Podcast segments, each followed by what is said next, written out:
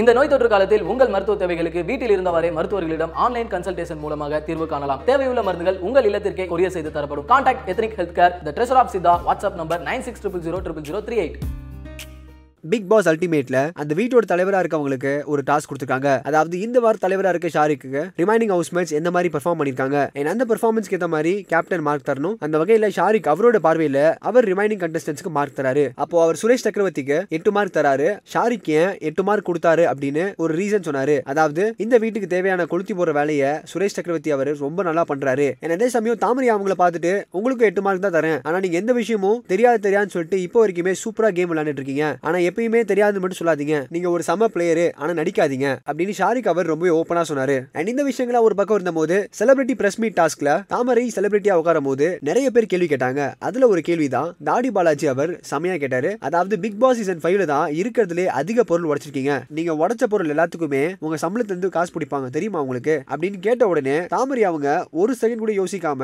சம்பளமா? எனக்கு இன்னும் சம்பளமே போடலையே அப்படின்னு வெளிப்படையா இந்த விஷயத்தை தெரிவிச்சிருக்காங்க. இந்த விஷயத்தை நோட்டீஸ் பண்ண நெட்டிசன்ஸ் எல்லாம் என்ன சொல்லிட்டு இருக்காங்க? இருக்காங்கன்னா அட பிக் பாஸ் அல்டிமேட்டே முடிஞ்சு ரெண்டு வாரத்துக்கு மேல ஆகுது இன்னுமா சம்பளம் போடல அப்படின்னு நிறைய நெட்டிசன்ஸ் கருத்துக்கள் தெரிவிச்சிருக்காங்க. அதாவது இவங்க ஒரு வாரத்துக்கு எழுபதாயிரம் ரூபாய் சம்பளம் வாங்கியிருக்காங்க. கிட்டத்தட்ட பதினாலு வாரம் பிக் பாஸ் வீட்டுக்குள்ள இருந்திருக்காங்க. அண்ட் தாமரையோட சம்பளம் ஒன்பது லட்சத்தி எண்பதாயிரம் ரூபாய். அண்ட் இந்த விஷயத்தை கேட்ட நெட்டிசன்ஸ் எல்லாம் இவ்வளோவா? அப்படின்னு ஆச்சரியப்பட்டு இருக்காங்க. இதே மாதிரி உடனுக்குடன் பிக் பாஸ் அல்டிமேட் நிகழ்ச்சியோட அப்டேட்ஸ் தெரிஞ்சுக்க சினி உலகம் சேனலை சப்ஸ்கிரைப் பண்ணுங்க.